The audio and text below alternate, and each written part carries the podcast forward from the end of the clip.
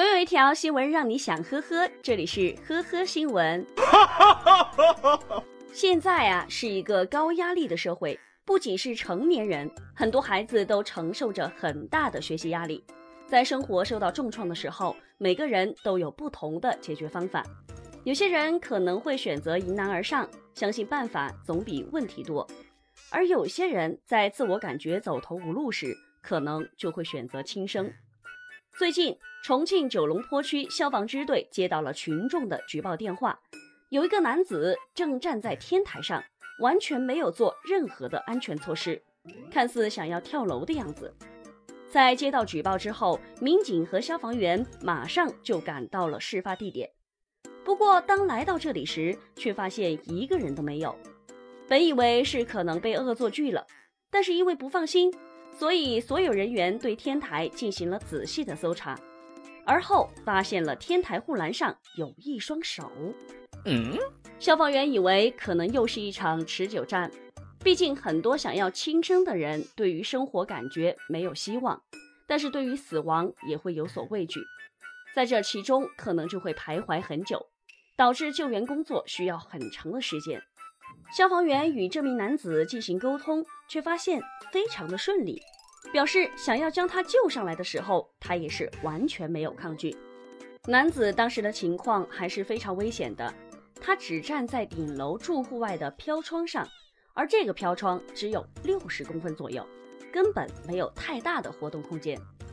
他背对外面，双手紧紧地扒着墙壁，可能一不小心就会发生意外。这次救援如果不让他放松警惕，不经过男子的同意，是不敢轻举妄动的。男子在同意救援之后，一位消防员将安全带绑在了他的身上，然后同样来到了飘窗，拖着他的身子慢慢的往上走，终于把这位男子救了上来。还没等到消防人员进行询问，男子就表示自己并不是想要跳楼。之所以会站在飘窗上，是因为他做梦梦见了自己在天台上。当他清醒过来的时候，发现自己真的在天台上，就连他自己也感觉特别不可思议。对于男子的解释，在场人员觉得不敢相信又好笑。但是通过男子的反应来看，他可能并没有说谎。但是他为什么又平白无故的来到了天台上？难道是梦游吗？有些人的确是会梦游，有过梦游经历的人则介绍，感觉自己像做梦一样去做了什么事情，但是真正的意识并不知道，清醒过来才会发现自己并没有躺在床上。至于男子的经历呀，还真是惊心动魄呀。八月十九号凌晨，西安交警高陵大队院子里来了一位男子，自称是来自首的。这是什么操作？嗯，经过交警的询问，得知这名男子姓董，他说自己喝酒了，要自首。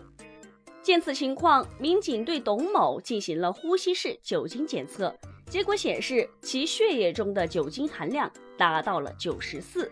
随后，民警又对董某进行了血样采集，抽血检测数据显示其血液中的酒精含量为八十二点一一。构成醉驾。董某交代，他当天下班后和朋友一起喝了点酒，自己喝了四瓶半啤酒，本想着不回家，之后在电话里和父亲闹矛盾了，结果一气之下便开车去交警队自首求拘留。说实话，见过作的，没见过他这么作的。和父母闹了矛盾，本来一家人可以好好解决，他却偏偏以身试法，试图和法律斗气。最后啊，也是得到了应有的惩罚。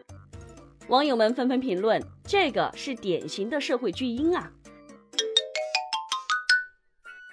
你见过这样的小偷吗？先后多次费尽心思盗窃电动三轮车，并不是为财，而只是为了放在自家院子里供欣赏。